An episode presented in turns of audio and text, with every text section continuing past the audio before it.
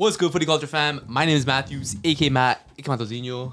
Today, boys, coming at you out another episode of the Footy Culture Podcast. Once again, I'm joined today by Dan. How's it going, everyone? United is getting a W again this weekend against Fulham. Jeez. We'll get back into that, though. What? Cheeky send-offs there, eh? You got a man like James? I think he is. Looking down from the top of the table, man. Yeah? Oh, you guys aren't first? That's how I'm feeling, man. You guys aren't first? Yeah. Well, 1 point, bro. It's all it takes. Not looking down too much, bro. Not looking down too much, but it's all it takes, man. 1 point. Oh, there you go. Got a man like Chris. No, you're looking up, bro. Oh, yeah. You gotta be looking up, bro. Long ways away, bro. 7 more points. 7 more points. That's crazy. Finish league. And then last but not least, man like Jay Tate. What up? Jay Tate. Come on, bro. What was that? You got a license for those firearms? Oh, my. Go. Why did you? That was so crazy. Why did you just bite your lip? If I can zoom in right now, man's bro. I'm here to talk some football, man. Let's keep it moving. Oh, I don't think so, bro. The way you're staring at that camera, I don't know. And the wink. We're just gonna play that one song. Sin city. Da, da, da, da, da. I don't know what song that is. That one song on TikTok, bro. You lost us, bro. Know it. Anyways, Jay, I see you wearing that Barca kit. Nice, nice home kit. I don't see the Rosalia or Motomami on there, but Spotify's on there regardless. Talk to me, bro. 2-1. What's your biggest takeaway from El Clásico? The biggest thing I took away from that game was that Barca, when fit, when healthy, are the best team on the planet. Best team on the planet. No. Really? Yeah. Over Bayern, over City, over Arsenal. City. Yes, because... Over Napoli? Because when healthy, we triumphed against our biggest rivals this season. And put them to shame. And guess who scored in both of those games? But you just said... Messi. You just said your team wasn't healthy this week. This week? Well, this game against Real Madrid, you just said your team is not healthy. Yeah, and we still did the job. So imagine if we were fully healthy. Might be a demolition, bro. I'm seeing with this similar team. Wait, you didn't have Pedri this game, right? No Pedri, no Dembele. No Pedri, no Dembele. But with Pedri, you guys still lost to United. Okay. Yeah, you can't say you're the best team in the world because you're just a good matchup against Real Madrid. You wouldn't be a good matchup against Bayern. You guys would get killed by Bayern. You wouldn't be a good matchup against City. You guys get killed by City. Therefore, not the best team in the world. But they did have a great game against Madrid. Yeah. Coming out 2-1.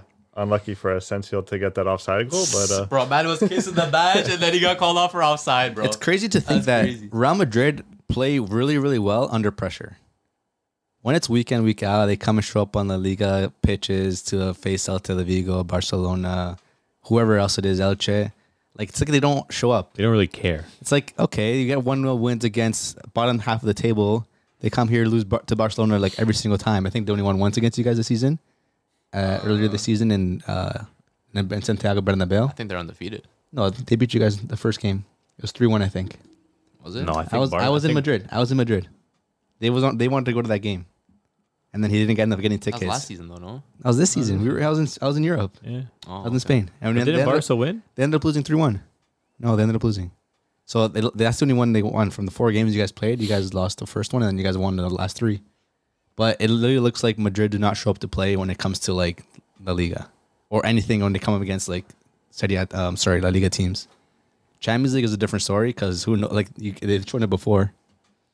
They come up against whoever it is and they'll just remontadas, scoring 7-0 games, 5-0 games, destroying Liverpool, and then they have Chelsea now. So I'm sure they're gonna show up against Chelsea, but clearly when it comes down to the Liga, this is not it for them. I mean, the thing with, like, league competition versus cup competition, league is way harder. Because the league, you got to go 38 games. You got to be consistent every game. With cup competitions, it's like, what, 12 games max? 14 games max? There's a lot of luck involved. So, yeah, but Madrid they could get lucky sometimes. But a team like Arsenal, who are playing in a much more competitive league, not saying it's better, but more competitive, they're doing really well in the league. And it's unfortunate that they lost against Sporting in the Europa League. But, you know, it's 1 game.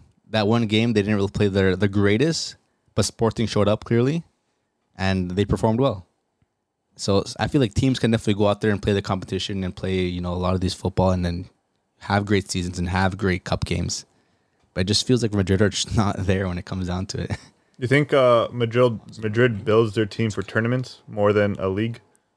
It definitely seems that way because they have, what, 14 Champions Leagues? I feel like their main focus is definitely Champions League because they have, what, 3 Ligas in like the last decade, 2 La Ligas? Yeah, because definitely their main focus is Champions League. At the end of the day, what sounds better, being the champions of Europe or champions of La Liga? Yeah. Champions of Spain, right? Yeah. Like, that's Madrid's trophy. Like, that's what they go for. That's their like thing. That's their bread and butter. That's their brand. That's their brand. They're the champions of Europe. They're going to be the greatest of Europe of all time. Because you'll always see them going after like these coaches that have won Champions League, like European competitions. Not so much like the league. They're not going to go after like a Conte. They're not going to go after like Pep. Pep doesn't really win Champions League. So, like, that's why they go Carlo, Mourinho, etc., etc. Yeah, and I just see them being built. Like they buy all these talented players that could really make moments out of like nothing. Like a lot of teams get built around a certain style, but Real Madrid's just literally just talent. Go do what you can. As our Ancelotti's play style, that's why it fits so well in Europe. Yeah. See, I'm glad you mentioned Ancelotti because I got a stat here. So, of all the managers who featured in at least 10 Clásicos, either with Barca or Real Madrid, Ancelotti boasts the highest losing rate. So, 58% with 12 games and 7 losses. And then another thing, if I read to you the stats of this manager, would you guys say he's an elite level manager? So, with Parma, 0 out of 2 trophies. So 2 seasons, 0 trophies. Mm-hmm. Juventus, 0 for 3. Milan, 1 for 9. Chelsea, 1 for 2. Paris, 1 for 2. Hold on, my document escaped me for a second here. So Paris, 1 for 2. Madrid, 1 for 4. And this is assuming they don't win it this year, which they probably won't. Bayern, 1 for 1. Napoli, 0 for 1. Everton, 0 for 2. So 5 trophies in the league out of 26 seasons as a manager at the top level. Would you guys say this is an elite level manager? 5 trophies in a 26-season career. Okay, look, when you say 5 out of 26, no, that's not an elite level manager. I get it. Like, you're a cup merchant. Ancelotti has great success in cup competitions, but football isn't just cup competitions. You have to win some leagues. And you look at his CV, he's played for some he's coached some crazy talented squads. Yeah. There's no excuse for not winning the leagues. I think you said 1 out of 9 at Milan. Yeah. And the players he had on that Milan team, crazy. Yeah, we speak about this golden gen Milan that had that diamond with Pirlo, Kaká, Gattuso, and Seydorf. And he had Sheva, Crespo, Inzaghi at the strike. How are you not winning more league titles?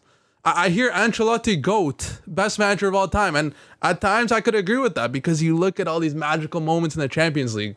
But you're not winning any leagues. That's a problem. This is football. He's not coaching World Cup games. He's coaching like club teams that have leagues to play in.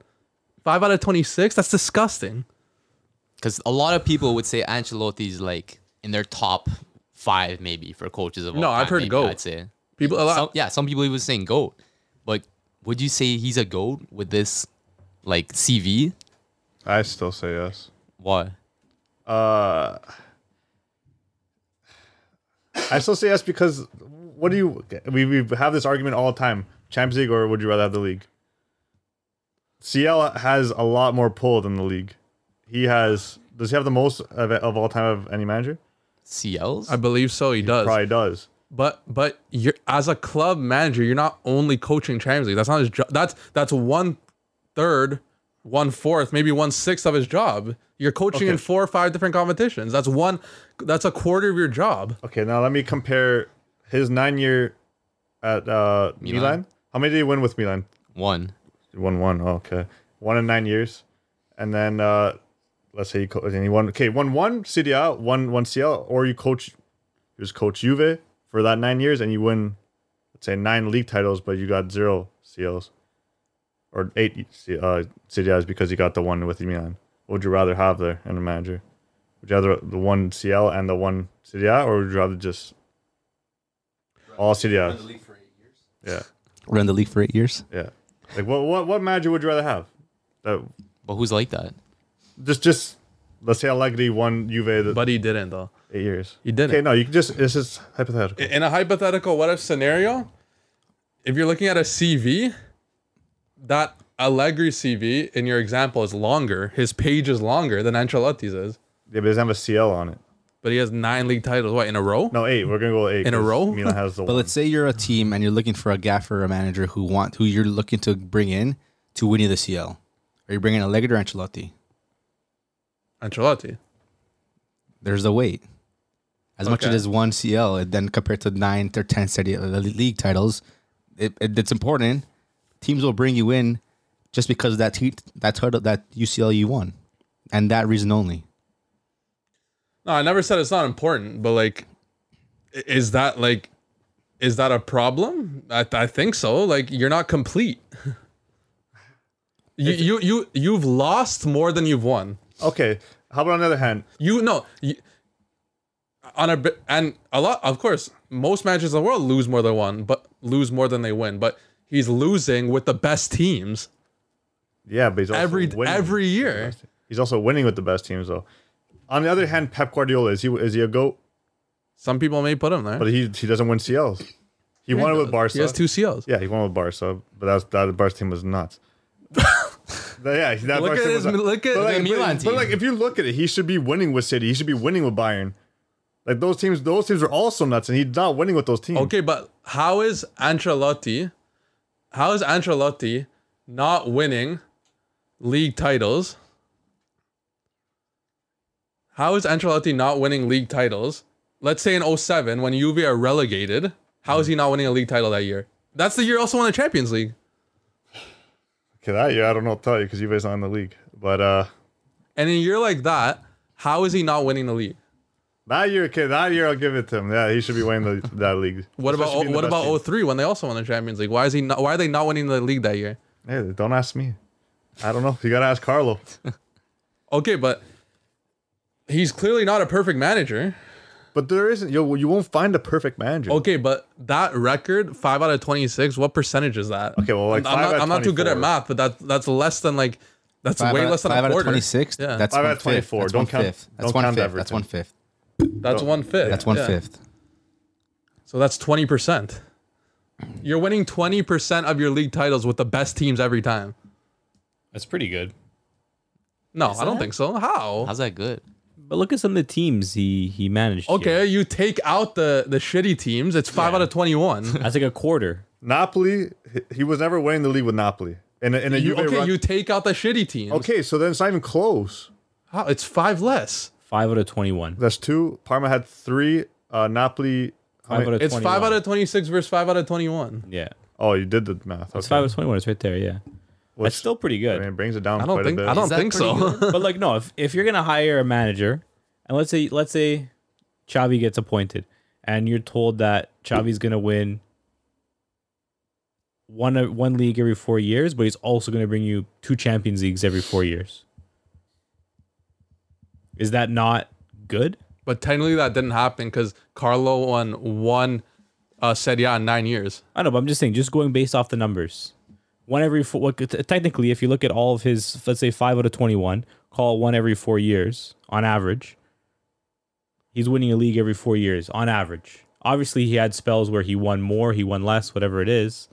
But on average, if you look, 1 every 4 years in Madrid, 1 for 2 in Paris, 1 for 2 in Chelsea, 100% there. And then it was just really Milan that was tough, and then Juve as well. But 1 every 4 years, he's winning the league. And with the amount of Champions Leagues he has, let's say, 2 Champions League every 4 years. Would you not say that's a manager you would want to have coaching your team? Just based off purely statistics. Yeah. Yeah, I guess that's not bad then. Let's put it like that. It's pretty good. But when you go a little deeper into it, that 1 out of 2 Paris, how is he not winning that second one with PSG?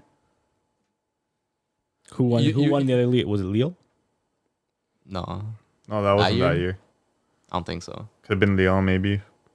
I believe it was Lille, if you're talking 11-12. But how are you not winning PSG with PSG at that time? Well, PSG also, weren't that good at that time. They were pretty good. But Lille were pretty good too. Yeah. But then again, back to the Milan, 1 out of 9. That's tough. But to be fair, I think maybe 2 or 3 of those seasons were Calciopoli. So I think Milan had like a 30-point deduction or something, yeah, and then like a 12-point deduction. So there's a little lenience there, but still. 1 for 9 is kind of crazy. 1 for 9 is tough. But you add a little more context to that. In pretty much that 5, so it was 1 out of 9. In a 5-year stretch there, their city rivals won the league 5 times in a row. That's also a big problem. Your city rival is dominating you every year in the league with a worse team. So now that's the problem. That is a problem. Like, imagine instead of Madrid's winning the leagues all those times, imagine if it was Madrid winning the leagues all those times, it was Atletico winning the league all those times. Instead of Barca. I'd be mad. Imagine it was Atletico winning every single time for 5 years in a row. And Madrid have the super team and you don't. Yeah. That's basically what happened. Then it is a problem. So then, yeah, maybe his Milan days, even though he won the UCL, that was probably the biggest problem for his career. But other than that, I don't see too much wrong with his career. Yeah, just Milan. And maybe Juve, but... 0 for 3, yeah. I mean, that's probably a big takeaway from the game. He may be on the outs. They're talking about sacking him. But this is usually goals. He has one great season, and the next season he's usually out the door. So go ahead. You think he's out the door then this season? Yeah. I feel like his play style is hard to get a team to keep doing the same thing because he doesn't really have a play. There's not too much tactics involved. It's like defend solid, defend well, and then attacking players, do your thing. Like it's not really like a system per se. Yeah. You know what I mean? Like truthfully, you don't really see him like changing up his tactics very often either. Like, you know, some managers, like, depending on what team they're coming up against, they're gonna tinker their tactics. Maybe they'll play a 3-back, maybe they throw an extra man in midfield. But like with Ancelotti, 4-3-3, 4-3-3, 4-3-3, like every game like clockwork. And it's the same subs coming on every time. Right. Rodrigo, Camavinga or Chouameni or Asensio. It's the same subs. Like it's predictable after a while. I mean, they're Madrid, so yeah. Why? Who would you guys all sack Carlo this season? Taking that he still is in the semifinals of the CL. Quarterfinals. Possibly making the semifinals. If they lose this, if they make the finals of Champions League, is debatable. But if not, then he's done. If they don't make semis? If they don't make the finals. If they don't make finals. If they're in the finals and they lose in the finals, okay, it's still questionable. But at the same time, Madrid have to really calculate and measure who's next, right? If they don't mind bringing someone like Tuchel in, maybe change things up a little bit, right? Because Tuchel is still a young manager, and you have young talent on the team. They can probably help grow. You can also bring something new to the actual club itself. Yeah, CL experience. So that's one factor. But if even then, if Ancelotti does win the CL, it's still questionable there. You think even if he wins? Yeah.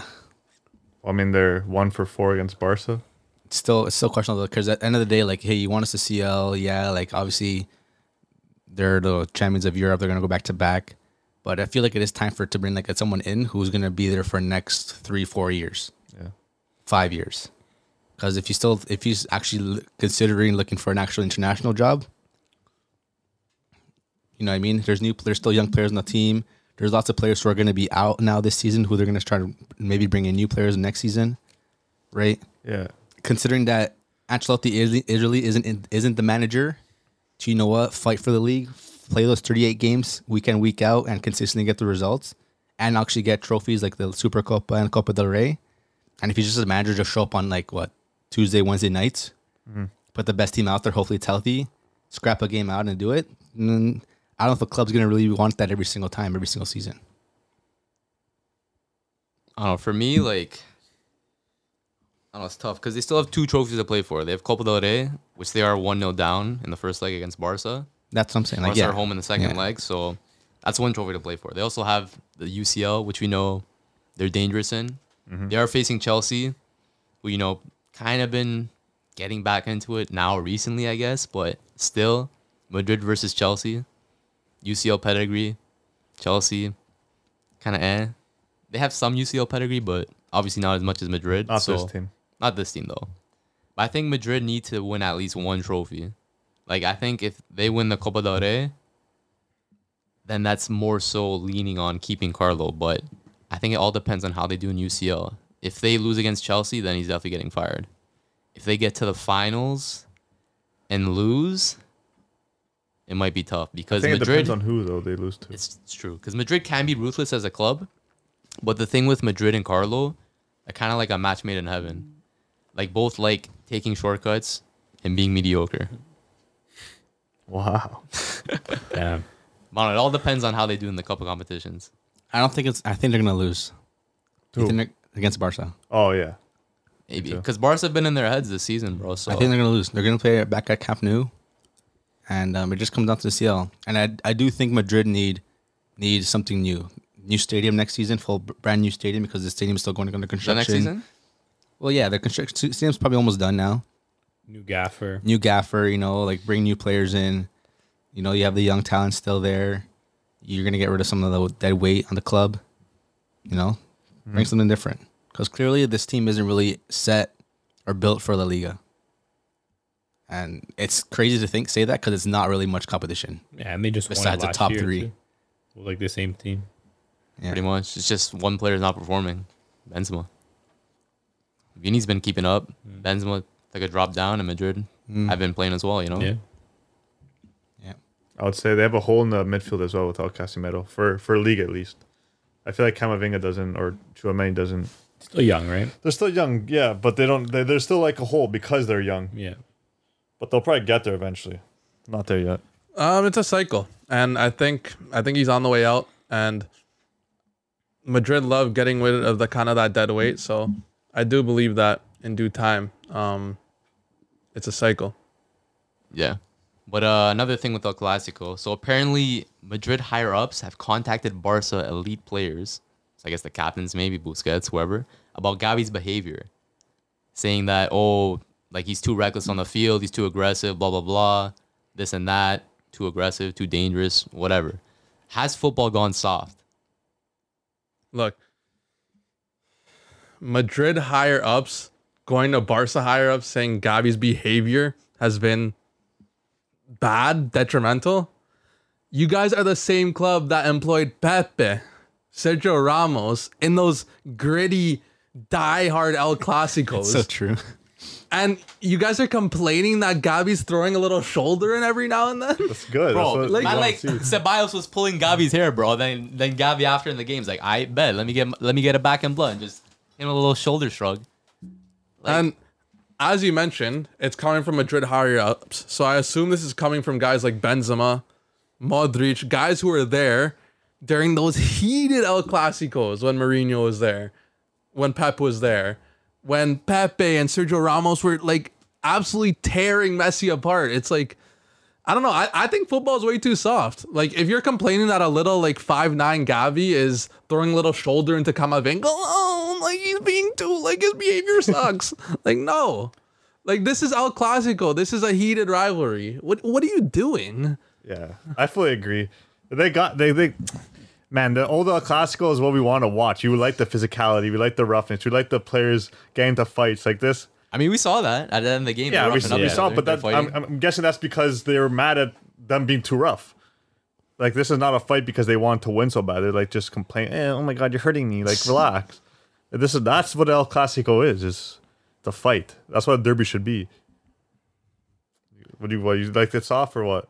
Do I like it? So no, I like it rough. Like, I think like at the end of the day, someone like Gavi, like he's passionate. He's a passionate footballer, and you know, sometimes you can say he's going in recklessly into some of these challenges, but at the end of the day, he's still quite young. Like, obviously, he has a lot of maturing to do. Like, he's fired up to even be playing in an El Clásico at this age for like his club. Yeah, you know, he's been playing for since he was a youth, right? So I think like it comes in time, but I think like in a game like that, like when it's the biggest game in the country and probably one of the biggest games in the world, like you want the players to be playing passionately and fighting for the badge and going hard into tackles and just leaving it all out there. Because at the end of the day, like if you're not doing that and you're not fighting for the team, then you know what I mean? Like, even if, let's say they lost, let's say Barca went out there, they lost, but the players went out there and they gave 100%, the fans are going to be happy. Yeah. Right. But if, let's say your team loses and you see your team's not really, they're not putting it all into challenges. They're just, you know, half-ass pressing the ball. They're not even trying to throw their body into challenges. They're not trying to get in the other team's head. Like,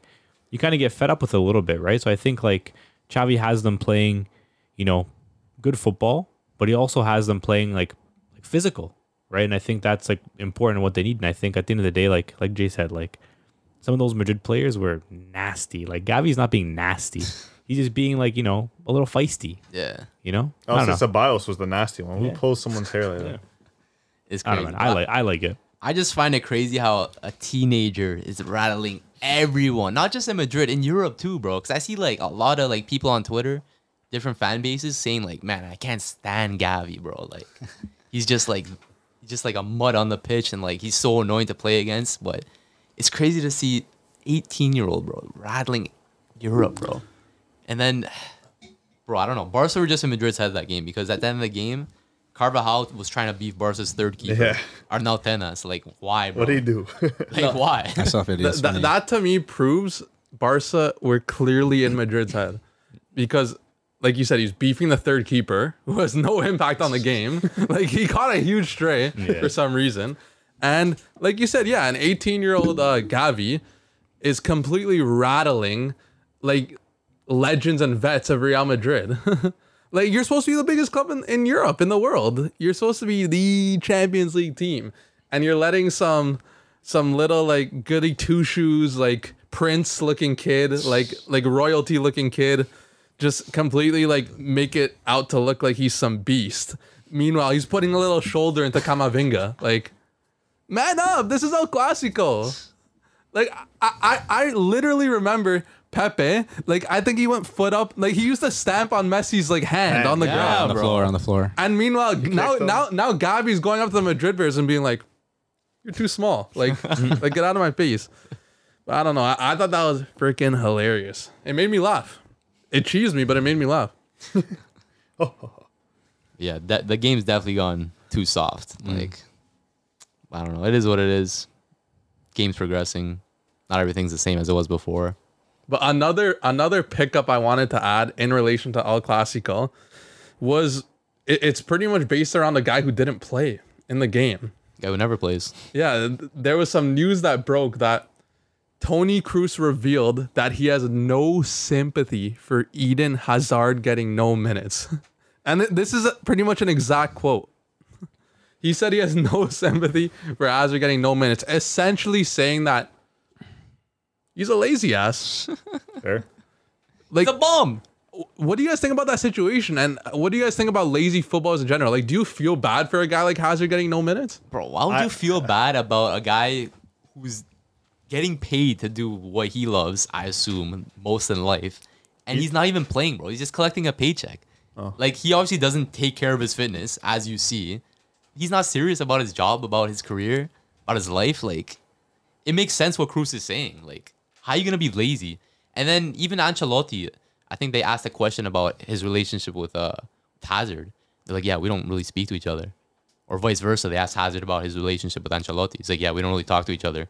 So bro, that's your coach. So no one's talking to this guy because obviously... It's your manager, bro. Yeah. Kroos shouldn't be saying this in like, the media. But Kroos always talks. Yeah, I know. He's that type of player. No, you're right, though. It's a problem. That should be handled in the locker room. But if he's not talking to anybody, then I guess it's fair for him just to say in the media because it's not gonna mean anything. It's like he's nobody to them, really. But do I feel bad for these lazy players? No.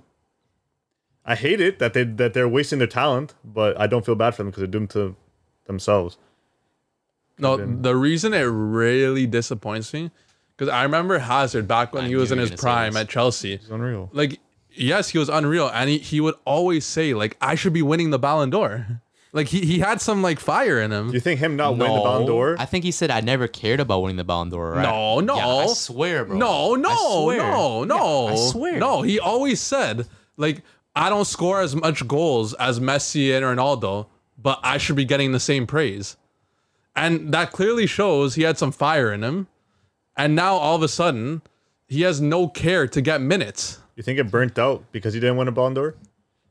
Like his care for the game. I think Matt has the exact quote of him saying he does not care about winning the Ballon d'Or. When did he say that? Winning Ballon d'Or has never been a goal of mine. When did he say that?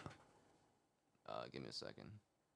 But 5 years ago, I can say it comes down to him just finding that passion because of the injuries.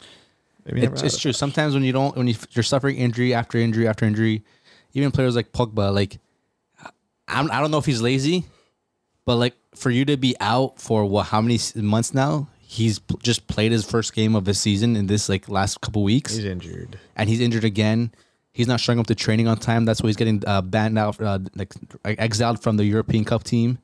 Like players like that who have such high like praise because of their past and because of their youth status, because of what they've done with their nation, what they've done with their previous clubs, all these trophies they've won, and now they feel like they've done enough, or they can, you know what, lie back and sit back, take the back seat, and still get that praise. Sure, because people like Chris will obviously rate Pogba till the day they die. Hell yeah, brother. But bias. Is it right to really give them tip your hat off to players like that, or like anyone who really doesn't really care about the sport anymore but still collecting that paycheck? At the end of the day, might be the reason sometimes your club is going down because of the high wages they're spending on players like these.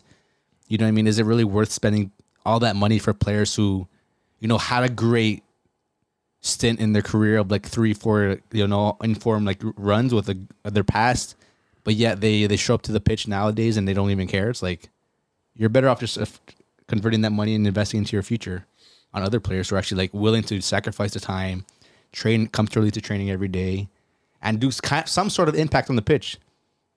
Because as these guys don't even come on the pitch, what are they going to do? Yeah. They're just rotting in the bench, rotting in the change rooms, rotting on their couches at home, watching the game when they're not even present, collecting that paycheck every single week. And then now the club's stuck. You can't really get rid of a player like this. Yeah, well, I mean, you're literally stuck with him because, one, no one's gonna want him, and two, even if someone does, like let's say you loan him out, you're probably still on the hook for his wages, right? Because no serious club is probably gonna take him back and be willing to pay his wages. No. But at the end of the day, like I feel like with Hazard, like the injuries I think really affected his play style. I think he never really figured out how to adjust to the current version of himself. Like you see it happen to some players, but then you can also see other players that, you know, they go through injuries. Maybe they're not as fast as they once were, but they're able to adjust either to maybe a new position or a new play style, like a new role in the team. But it's like sometimes, like, you know, you see Hazard go out there and he's trying to take players out on the wing. He just can't do it anymore. You know what I mean? Like he doesn't have that, you know, young, nimble body that he used to have, that he was able to glide through players and take players on and dribble. You know, eventually you have to kind of, you know, maybe rely more on your football IQ.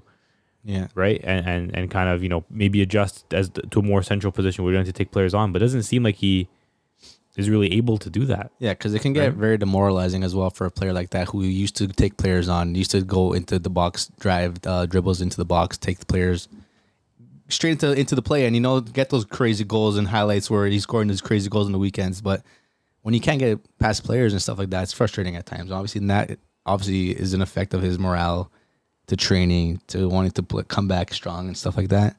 But it's right, like players like Royce, for example, back in the day when he used to dribble like crazy, quick guys. Now he's more of a creative player role. He's still providing even just as much, if not more, and he's dominating that pitch. But you know, it really comes down to the player and then the mentality that these players have. So I found here that 7 years ago, Hazard said, "I often ask myself what I can do to be like Messi and Ronaldo and score 50 or 60 goals a season. I'm not at the peak of my career, but I want to get better every day." Damn. So he clearly had some fire in him. He was clearly eyeing Messi and Ronaldo as the guys ahead of him that he needs to reach. And I get he had injuries, but if you have mentality, you could come back from injuries. Ronaldo came back from R9. Ronaldo came back from two absolute like skull-crushing knee injuries and won a World Cup and scored 8 goals. So, and Hazard was one of the most talented players of his gen. And like, unless he has like a medical condition, which is like for example, like a Götze, that was tough. But even Götze came back. Yeah, like he came back considering the difficulties. Yeah. But I'm not sure if it's been revealed that Hazard has some kind of medical condition that makes him like gain weight and whatnot. But since I know that he doesn't, based off what I know, it's soft. I don't like it. He's got to do better. You got to do better. Like, you can't get a $150 million move to Real Madrid and all of a sudden just stop trying, stop caring, and even worse It clearly shows his teammates don't rate him if he's being exposed in the media. Like, oh, like, like, oh, you feel like you're sad? You're not playing? We give. Like, what the heck? They probably see him at training doing nothing while they're doing those crazy ass exercises that they do at Madrid training camp. Those 1v1s they always see. Like, those insane camps that they have, and Ash is probably just like just chill, passing around, doing keep ups by himself. Like, he probably just in his own world, just doing nothing. Who do you think is Hazard's boy in the locker room? Probably nobody. He's made Ceballos, but like, he's getting game time now, so he's gonna start. Like, I don't know what you had him. Like, it's even sadder to see that his national team teammate isn't coming out to say something in his defense. Yeah. Like, we're talking to be like, man, like, Hazard, he's such a great player, and he's dealing with some unfortunate injuries, or he's battling something. But no, like, he said nothing. Courtois never comes out saying. That national team is broken too. But then again, if the players aren't coming out to support Vini being racially, like, abused and whatnot, what makes you say they're gonna support Hazard? No, there is a problem at Madrid. They don't have camaraderie for some reason. I don't know why. How you not gonna back your player who's getting racially abused? You're just gonna let him get jeers from the fans? Like, I don't know. And when their guys scrap too, like one-on-one scraps, like, you don't see the players rushing to help in the scrap. They're missing Ramos. Something. Yeah. True. They're missing a kind of dog in there. Like, Benzema's the captain, and he's a great player, Ballon d'Or winner, but he's not really a dog. Like, remember when he said, like, Vinny was playing against us? Yeah. Like, that's crazy. You guys always bash. Bro, they don't rate each other at that club. As bad as Vinny was maybe playing during that period. Like, what are you doing? Like, you don't, like, crazy, bro. Support your teammates. You're a captain-like figure. I don't know, man. Some about Madrid, bro. Rubs me the wrong way. So wait, was he there since 2019, 2020? Hazard? Hazard came in 2019. Yeah. Because I'm trying to see what his last stats are for, like, Chelsea. It was like right after they won the Europa League, right? They won the Europa League. And he got injured when he got to Madrid. Oh, he's always had like an injured career. But I think he was like fit when he first got to Madrid. Yeah, I'm not sure. But it's crazy. He's been there for what? Almost 4 years now. Yeah. Time flies when you're having fun, man. He's not having fun. What a waste of a transfer. Yeah. But speaking of transfers, one that could possibly happen this summer, maybe, Mbappe. Should Mbappe stay at PSG? Where is he going to go? Possibly aim for that UCL and become a legacy player for PSG, winning them their first ever UCL. And being the second team since, I think, 93 to win a CL from France? Or does he go to Madrid and stat pad the CLs like they do? My take on it, I feel like there might be a bridge already burned at Madrid. You saw what Paris said when Mbappe rejected. Doors are closed? He was cheesed at Mbappe. And then as a result of that kind of disagreement, PSG decided to build the club essentially around Mbappe. They gave him like ownership. The city's pretty much built around him. France just made him captain of the national team, which it's France, right? So that's something that's within the country. It's within the city. He's very comfortable in Paris. He's a star boy. So I don't know if he should move. I think he should have moved already. You think last summer? Yeah, he should have moved that last summer, but he didn't. He said no, and it was clearly for a reason, because he could have got the money at Madrid. He wouldn't have got ownership, of course, but he could have gotten generational bread. But he wanted to do it at PSG. He wants to win a CL at PSG, that which has never been done before. Heck, maybe I'd want to do it too. I think he can get the move to Madrid if Tuchel comes next season. Was he good with Tuchel when Tuchel was there? I don't remember. I couldn't tell you his stats. But just because it's new management, if they drop off some players, you know, get that wages in, they can give him the bread that he needs. You know what I mean? Something different. Maybe the Tuchel has a vision with Mbappe on the side. There's maybe a different vision that Ancelotti really didn't have with Mbappe on the side with now Vini and Benzema, right? So maybe if Tuchel's there, it might be something where, like, we need a player like Mbappe on the pitch to continue to win, get more results. But that's the only really case I see Mbappe showing up to Madrid next season. Yeah. You know what I think low-key it is?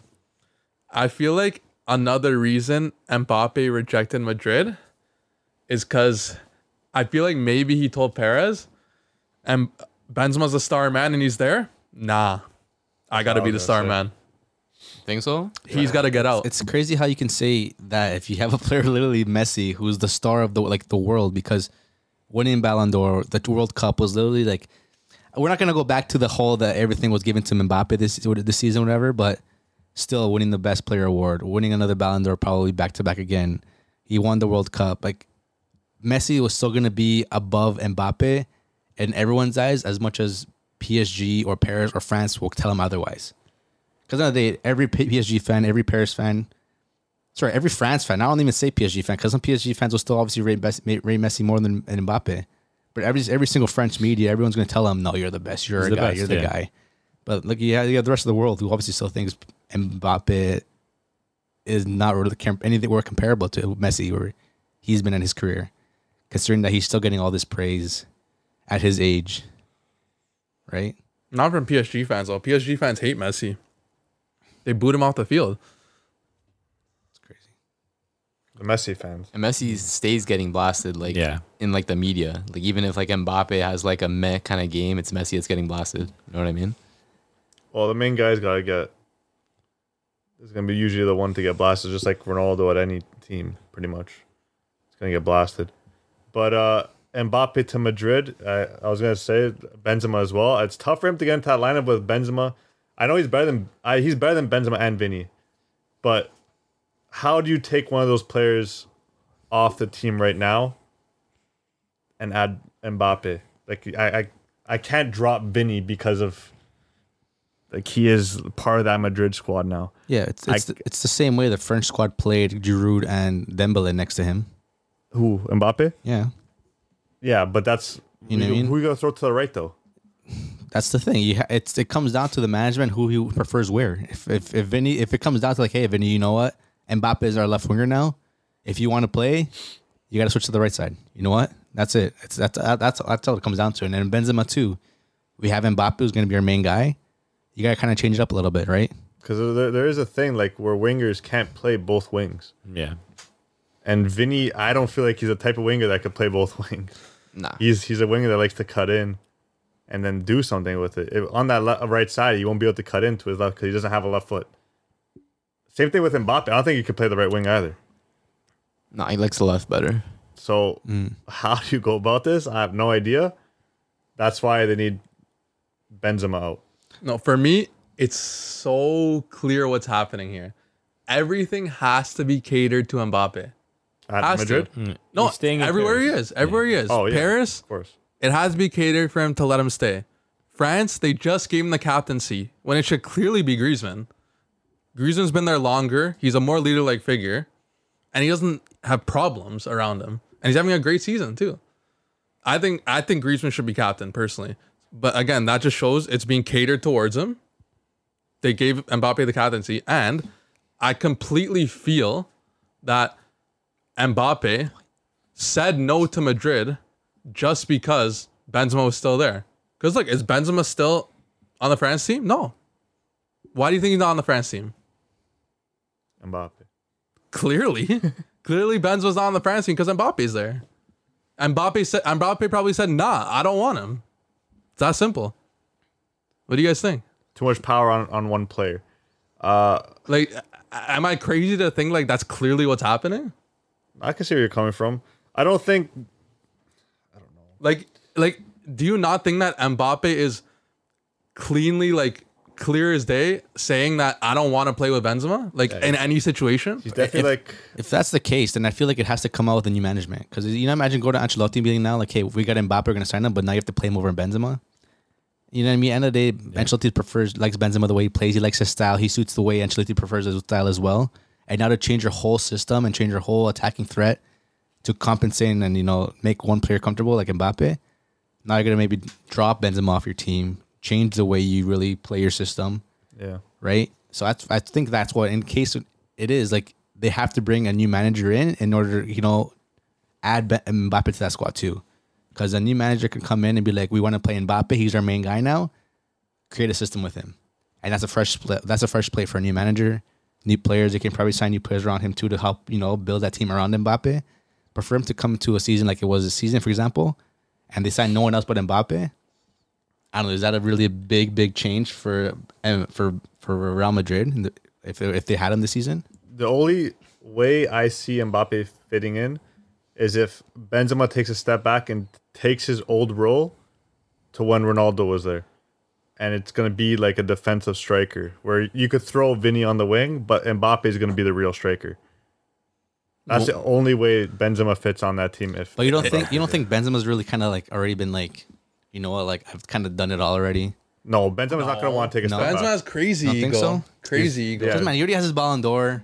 He already had his huge stint at Real Madrid as the main guy. He's already like 35, 36. Yeah, like right? It's time for like really get that new future, especially a French player, you know, your future of your national team too. Like, yeah, but now, step up. But like, obviously it's tough. But at the end of the day, like Benzema's career is also clicking too. He's not going to be the main guy forever. Like, how many years do you have left on him? Well, like maybe one or two. Quality. But he just came off a year where he won a Ballon d'Or. You can't just and that be happens like, to a lot of players. Yeah, I'll take a step back to Mbappe. No, he's the best. Not. He's the best player in the world. Obviously not. But he had trouble with some players sometimes. Like he does it well with Vini. But you know, if Vini's not there, then who? I don't know. And even this season, is Benzema really providing as well as he has the last season? No. You know, I feel like he got his flowers. He's you know, he's really been. Now we can tell Benzema is one of the best attacking threats in the world. So if you're Madrid, do you sell him? If you're getting Benzema? Mbappe, do you sell Benzema? No, you don't sell him. No, he's not being sold, bro. No. Where is he gonna go? Whatever his contract is, he's ending. He's gonna ride it out, and it's done. Yeah. So Mbappe's not coming. Then. But Mbappe is obviously the future, and if you're gonna bring a manager who you know has that vision with Mbappe on that side, then why not? Because at the end of the day, like, Madrid have to look for the future because they have Vini, they have Rodrigo too. Like he's getting his spots, but he's still coming off the bench. Valverde too, like he's consistent, whatever. But they don't have a player to replace Benzema. They have that one player from the academy coming in every once in a while, but no one can replace Benzema right now. Yeah, and who are Madrid really picking up to replace him? Possibly Haaland in the future. Oh, yeah, man, who one is that? After Pep, that's when. When's that? That's like already in 3-4 years for them with 2024. I don't know. For me personally, like even though it may be unlikely, I think Mbappe has to stay at PSG to try winning that UCL. Yeah, because that's that legacy defining moment right there. That's more for PSG than it is for Mbappe though. Because no, it's for him. Mbappe can go to Real Madrid and win, but that's not the same as winning a UCL with PSG. I think like one CL with PSG is worth like 3 with Madrid. Because everyone knows Madrid could win UCLs. They've done it 3 times in a row. They've done it back to back. Like, if he could do it with PSG, that's legacy defining. Yeah. I feel like that's what Mbappe is trying to do with his career. But because of how much he's achieved at this young age already. Yeah. Because if he could do it with PSG and like continue winning trophies, scoring a lot of goals, like I feel like in his mind he feels like he could be like a top 5 player of all time. What does PSG need to win the CL? They have one of the best keepers in the world. Look, they've had some of the best defense in the world with Marquinhos. They brought in Ramos, who is pretty well for his age and what he's done. You know what I mean? No. They have Nuno Mendes, who's been also known as one of the best attacking field, the attacking wing backs. Hakimi, one of the best right wing backs in the world. Right? The midfield is okay. The midfield is okay. Yeah. Something where it's tough to deal with, but at times you're still bringing in decent players in the midfield. You still have Verratti. You bring in all this whole midfielders. Then you have Neymar, who you guys rate from day in, day out, you know, I mean, he can create something, but he's injured almost half the season. And then it's just Messi. Like, what else can you get? You have the best player in the world playing next to Mbappe. They have too many stars. Knockout competitions require luck sometimes, bro. They have too many stars. They have, like, great names on the team, but, like, there's no balance in the team. Like, if you look at, like, all these great teams that have won, like, sure, they have great players. They have a few star players, but they also have, like, a proper balance within the squad that allows them to do their thing. Like, if you can't have Messi, Neymar, and Mbappe all just not contributing to anything but going forward, because that leaves the rest of the team to have to defend like dogs, and if they don't, then they're going to lose the game, right? Like, they don't have like a system. It doesn't seem like the team's all playing together. Sometimes it feels like you have like goalkeeper Donnarumma is error prone. You've seen how many times has he made mistakes on the ball, especially. the defense is whatever, but like at the end of the day, like the defense can't do it all themselves. Same with the midfield, right? They don't really seem to play as like a cohesive unit. I think like if I'm PSG, like I'm not starting fresh, but I'm almost starting fresh with like Mbappe as the main guy. I'm trying to build like a French core around him of players that want to play for like PSG, not because of the money, but because like they want to play for PSG because they're proud to, right? Like you see, like they have one of the best academies in the world in terms of producing talent. If you look at the players that they produce that aren't playing for that team, it's outrageous. Yeah. If they invest in, you know, young French talents like they have been with Mbappe and a few other players coming in, I think that's where you're going to see some success. Like they had their chance with their super team when they lost to Bayern in that final with the Neymar and Mbappe partnership, but I think now it's like you kind of gotta cut it loose and you gotta try something else because clearly it's not working. Like they didn't even score a goal against Bayern. Yeah, it was tough. It was tough. Because I feel like sometimes they're even scared to like come out of a season with trophyless. If they put all their bread and all their coins into like the basket of CL, like put all of our bread into that basket. Let's go for 100%. And let's say they freaking end up losing the CL finals. Okay, yeah, right? But they don't get any trophies into domestically. Yeah. That's a failure for that club, right? I feel like if they don't come out of a season with at least one trophy, it's like it's disgusting. Even the social media, it's like, what the hell? This team got nothing this season. That season they didn't win the league and they won, right? It's like they can go for CL and try to win it, but it's also knockout, right? Like anything can happen. Yeah. But PSG is a team that still has to come out with at least a title in the league, and it's hard, like you said, 38 games for one season to be consistent. And you know, this season too, they've been suffering a little bit. It's one of the close season too. It's not like they've been running away with the title, right? So I feel like PSG are not scared, but like it's like if they go all out for the CL.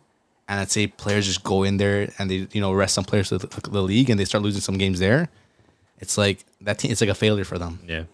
Because it's like Real Madrid, sure, like they lost the league, they all these trophies, but you know, they're really promising to win the UCL, right? Because they're that team.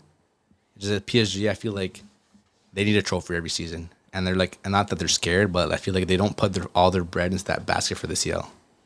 As much as the players show up, they have the best squad out there as possible. It's like, it's tough. I don't know. All I'm saying is it makes most sense for Mbappe to stay because one, he's making generational money.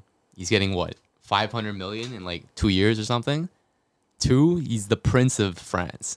You go to Paris, go to France, you see Mbappe's face everywhere, bro. See him on Lay's chips, Coca-Cola cans, everything. Three, you had the Prime Minister of France, Emmanuel Macron, begging him to stay, bro. Man was on his hands and knees begging for Mbappe to stay at PSG, and he stayed.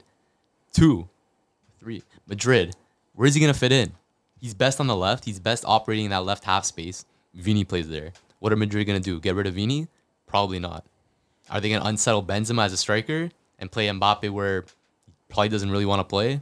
Probably not. He wants to play striker, but it's not his best position. I don't think he wants to play striker. I think he wants to play left wing. He wanted to play striker on that French squad, but that's not his best spot. I don't know. I think he plays best on the left. I can't see him going to Madrid now. It wouldn't make sense unless he plays in that left half space. Yeah, he has to be that left winger, like touching the line, ready for that counterattack run. Because he's never making runs down the middle. His runs are always from out wide, in towards the midfield, obviously. Yeah. Or he's carrying it down the wing because obviously Vini's a player who does come back and support defensively a lot more. Maybe it's hard to really, like you'd have to drop Vini. Benzema can be a support player, but Mbappe and Benzema can play. I swear they can probably play together. It just comes down to having Vini on or the pitch or not, and whether Vini is able to really transition his play into the right side. Because you're paying the big bucks. You're gonna play Mbappe where he's gonna play or he wants to play. Yeah, for sure. Yeah. I think as long as Benzema's on the team, you won't see Mbappe on Madrid. No chance. Oh, maybe. They clearly don't like each other. Clearly. Too much politics on that team. Mbappe literally kicked him out of the team. The France team. They're not going to say that in the media, but it's if you do a little digging or you like read between the lines, like who's running the show at France? Mbappe. So he clearly wanted him gone. It's not Laurie pulling the strings. That was Luca Digne. Yeah. Like, you know what I mean? But yeah, let us know down below. Should Mbappe leave? Should he stay at PSG? So we come back to this topic every single time. Because it's always something upcoming with the news. But tell us about another generational talent. Another generational talent? Are you talking about Sir Erling Haaland? I am. So Erling Haaland, crazy goal-scoring stats, as we all know. Mm-hmm. So to put his current goal-scoring stat into his perspective for this season, he's scoring non-penalty goals at a rate of 1.1 per 90. Can you guys tell me how many individual seasons this century a player scored at a higher rate than that? Only one. Lionel Messi in the 12-13 season. No other. So with this being said, is there any chance for Haaland to claim the Ballon d'Or? Can he bag it? This season? This season. No. It's impossible. Only because the World Cup carries so much weight and... No, this season. This year. But that January. But the World Cup's accounted for that, for the Ballon d'Or. From January? Mm-hmm. Isn't the World Cup from last year? No, I think it goes by season. Now. Yeah. Oh, you're not right. By calendar year anymore. You're right. Season. Didn't Messi win the Ballon d'Or? Yeah, he would. Tripping? He did. He won the last Ballon d'Or for last season. He didn't win it for this season. No. Are you serious? He didn't get it. He didn't get his 8th. Yeah. Oh my god. Continue. Yeah. So I think like, if there's anyone who's maybe giving a chance other than Mbappe, it'll be Haaland if he's able to win the Prem, score crazy goals, which he could, and then if they can win the Champions League. That's the only chance he has. Like, he has to win those two things and score a stupid amount of goals to even have a shoe in, to even be sitting anywhere near the table. He needs to have that. He has to play a huge part in Champions League as well. Though. Well, he is. Look how many goals he scored. No, but people could ghost. Like, it's pretty easy to ghost in a Champions League match. Ghost and score goals? No, I'm saying if he was to play in a final and he ghosts, but they still win, they're like a 1-0 and a winger scores. But, like, I don't know. I think, like, this year, I think it's a wrap. Like, this is Messi's. I still don't rate, like want to say that. Because, yeah, he won the World Cup. He's going to win Liga. And, like, whether you like it or not, like, he's still putting up, like, insane numbers. Like, no one talks about it because, like, everyone's used to Messi scoring, like, 90 goals in a calendar year. But he's still putting up, like, crazy numbers. He won the World Cup. He's going to win Liga. Like, he's still going to have, like, a crazy season. He's going to win the Ballon d'Or. There's no way he doesn't, right? But I think Haaland's chance maybe comes after that. Like, maybe next year he has a chance. If he keeps scoring goals at this rate, which, I mean, in this City side, he's going to keep scoring goals, realistically speaking. But I think that the World Cup has too much pull in the Ballon d'Or. Yeah, I think next year might be the official year. It's Mbappe versus Haaland. I think that's the official year. You think Messi's going to start dropping off after the season? He doesn't have a World Cup to win. Well, next year you're considering Euros. Yeah, that's fine. They're not a Euro, Messi. No, for like Mbappe, for Haaland in general, like whoever wins Euros, that's a big count for that team. Norway going to do it? Norway can. No, they're not going to be in the Euros. Do you think so? Yeah, they might. You never know. Odegaard maybe. Too. But again, there's another major trophy there too, right? Like, you're going to have to deal with a Euro competition now. But I think it's easier to win it in a Euro and Copa America year than it is to win it in a World Cup year. Because the World Cup is, like, it's massive. Like, obviously, Euro Cup, Copa America are still big competitions. But, like you know what I mean? Like, Euro, Copa America, I think, like, you're at the same table as a Champions League, I think. But, like, World Cup, like, you're not even in the building. You know, World Cup is just huge. Well, I would say if it's, like, a World Cup year where Modric won the Ballon d'Or, Haaland can compete with that. Because it wasn't Modric carrying his team to the finals. But Modric also won Champions League that year. You're right. And the league. But let's just say that World Cup season alone, like the way Modric won it because of the World Cup, that's the way he performed. And then besides that, but the reason because Messi literally won 5 out of the 6 man of the matches. Messi carried that team to the finals. Messi, you know, got player of the tournament, most goals as well, tied with Mbappe. Yeah. Was it tied or Mbappe beat him? I think it was tied. No, or no, Mbappe beat him. But same thing. He got a lot of goals and stuff. Because you can't compare that the way Messi won that World Cup compared to the other past World Cups. Yeah, I know for sure. So that alone, obviously, is just crazy of itself.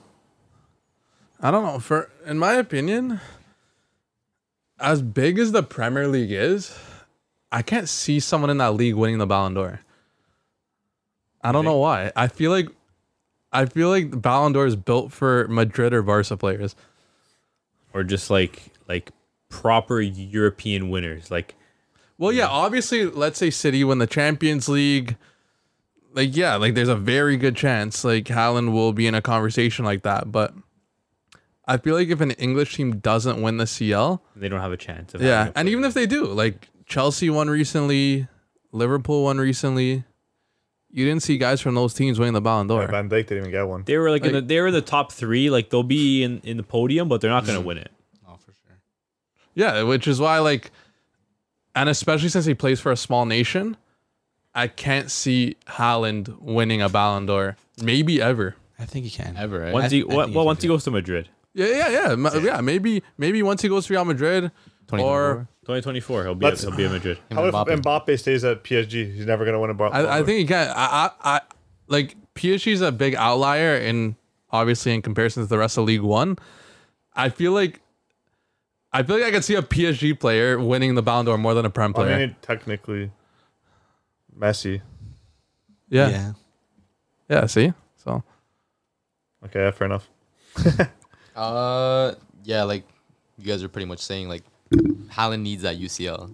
Yeah. It's the World Cup tax adds a lot, you know? And like UCL, if they win it, which they won't because City are serial bottlers and they are not fluent in UCL. They don't habla Espanol, they don't habla UCL. They're not gonna win it. Haaland's not gonna get the Ballon d'Or, bro. Yeah. It's going to Messi. 8 Ballon d'Or loading. But when is it being given out? I don't know. End of the year? Not too sure. Wait, is it like at the end of the season? They gave the Ballon d'Or to Mbappe and Benzema. Sorry, to Benzema. Oh, Benzema, Benzema right. In... When did we go to Europe? August? November. November was it? It's end of the year, so around then, yeah. Yeah, it was when the other season started. Yeah. But it was like maybe like October, November. It was like before the World Cup. Almost the beginning of the season. Of the season's. I don't like that. Yeah. It's like a couple months after the season's finished. Yeah, I don't like that. So like Messi will probably be getting his like in October. It's weird. It's so far away. It's strange. It does feel quite strange, but like I don't know. In my head, it works better going by season. Of course. Yeah. Because I know when I need to start looking at a player and how he's performing, and I know when I need to stop. So does a summer tournament include the season that just happened before or the season that's happening after? That's where I just kind of got confused in my head and now that I was thinking about it. So a summer tournament, it adds on to, let's say next year's Euros. That's going to be a summer tournament. I'm going to assume it's going to tack on to the end 2024. It's still a part of that season that just played out. It's going to be the 2024 season. Yeah. It'll be part of 2024. And then the next start of the season, 2024, 2025, that would attribute to 2025. Yeah. Okay, so Messi's Ballon d'Or is included in the 22-23 season. Yes. Yeah. So that means the next Ballon d'Or will be a Euro Ballon d'Or. Yes. Yeah. Okay. Pretty much. Understandable. Or Copa America. That's because it's because the World Cup was late, where it's added to this year. Yeah. So that's the weird thing. That's why. Because if it was in the summer, it would have been last year. It would have been gone into the last year. Mm. And then maybe Benzema wouldn't have got. Yeah. Yeah. That's crazy. And then, like you said, it could be a Copa America year. Maybe Vini Jr. wins the Ballon d'Or that year. Or maybe Messi wins another Ballon d'Or. Imagine? Nah, that won't happen. I think it'll cap out at 8. Not on my watch. Yeah. How many Copa Americas Brazil have? Brazil? 9. Umo, that, how do you say 10? Days? Days, yeah. Umo diez. Well, one thing that was interesting, though, you said Vini Jr. Mm-hmm. Is it Neymar's chance of winning a Ballon d'Or now? Over? I think so. If he's at PSG, yes. I want Neymar to go to the Prem. He's not going to win a Ballon d'Or with the Prem. Teams don't win Ballon d'Or. He'd have to win the UCL, bro. I did say that, but I don't see anywhere else he could go, like in terms of a big club besides the Prem. Which Prem club? Chelsea. Yeah. Chelsea. I could see Chelsea. Why? Where else? Chelsea. Where else? Oh, well, I'm saying if you would have said City, I would not say City would take player like Neymar ever, because he's so injury prone, and literally a player like Mahrez is creating just as much as he is realistically for that team. For what they need, they don't need a player like Neymar. They don't need a player like They don't need a player like Haaland. They don't, but I'm still saying the way that Mahrez provides for that team, I feel like Neymar can do equal, but just like he's injury prone. So why are you replacing a player like Mahrez for a player like Neymar? I mean, if anything, I think Chelsea need a striker more than anything right now. For being honest, and if you're bringing a player like Neymar to Chelsea, or not, Graham Potter's not helping with that. There's no way they can buy another like another false nine. Kind of United, I think he would fit at United too. I don't know. He did. No, I don't know. They're winger heavy. They love their wingers. I love him at Chelsea. Neymar as a 10, and then Bruno on the left. This guy's a rent boy, bro. You said Chelsea. Where else? Like, what, Arsenal? United. To City. Back to Barca. Okay. Back to Barca. Like, I don't even know if I want that. Like, what? It wouldn't happen. What? Neymar and Dembele on the wings? Like, yeah, that'd be fun in spirit, but like, actually, like, yeah, like, who's the left winger right now? This guy rates Dembele more than Neymar, eh? There's no designated left wing. Yeah, I guess I'd take Neymar back, yeah, but I think it'd be cool to see him in the Prem. Yeah, he would get. He's gonna get killed. He'd be injured more. He'd be injured more than he'd be playing. Injury wise. Casemiro will take his ankle. I'll take a red card, but yeah, the guy's done now. He was playing El Clásicos every year. When he was how old? And how many injuries did he have then? Not many. Exactly. And how many ankle injuries? How many ankle injuries has he suffered recently in the past 3 years? Hey, he's getting surgery. He's playing in League One, the dirtiest league. Surgery's not usually the League One's the dirtiest league. It is. It is. What? Why? Because Neymar takes half of like all those percentages. Look it up. Why? Because Neymar's literally half the percentages taken from that the stats. You might be up there. Okay, man. Half those dives too. Buddy, the La Liga's the dirtiest. Look at Gavi, man, throwing elbows around. Gavi's crazy. Having his hair pulled, bro. Don't give me cheese. Wherever Neymar goes, that's where the dirtiest league is gonna be. Wherever Neymar goes. I'm sure the seasons when he was at La Liga, he's probably the dirtiest league too. I don't know. He's a player that calls for fouls. It's true. Just like Jack Grealish does when he calls for fouls. He's a player who gets fouled a lot. It happens when he can't get the ball off to someone. But hey, that's what happens when you get a tackle. That's part of the stat. If you're gonna be a player that keeps the ball to your feet, then you expect injuries. Yeah, it's true. That's change it up. Dribblers. Change it up. Tell a dribbler not to dribble. Change it up. Well, Ronaldo stopped dribbling. How many injuries did really Ronaldo suffer through his street career besides that one knee injury? That one knee injury kind of messed him up. He's still scoring goals, and he's built different. What, in the desert? Well, how old is he now compared to Neymar? I want to see if when Neymar comes to a club. No, he won't reach that age. Whatever age Neymar or Ronaldo's at, and putting those stats out, then you can talk. Brazilians don't play football in their like late 30s. Okay, well, why? Because they're dribblers and they break their ankles when they're 29, 30 years old. By la, bro. No, man. By the time they're 30 years old, they have a career-ending injury. That's true. Who's the longest-lasting Brazilian player with that style? I'm not arguing Brazilians have like longevity. I agree. They don't have long careers. It's career, man. It's part of football. They love to party, man. Exactly. Well, you know, teams are paying big bucks for those players who can last. Look at Hazard. You know what I mean? You're gonna drop all that money for a player who's not even gonna play anymore? For a player that's double digits and goals and assists this season? Yeah, but I take that. Okay, but now he's injured. Now he's gonna get this surgery. How's he gonna perform next season? Now is a debate, because now you're gonna is really someone gonna invest the same amount of money that they invested for Hazard for a player like Neymar, who then could come into next season and be injured the whole season? I don't think PSG are worried about money.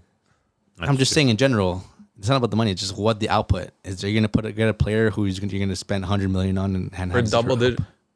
I'm sure a lot of teams will be happy the output he already has this season, double digit in goals and assists. Okay, but what did Madrid expect from Hazard when they bought him? Double digits. I'm talking about Neymar, not Hazard. No, but what did they expect from a player like Hazard?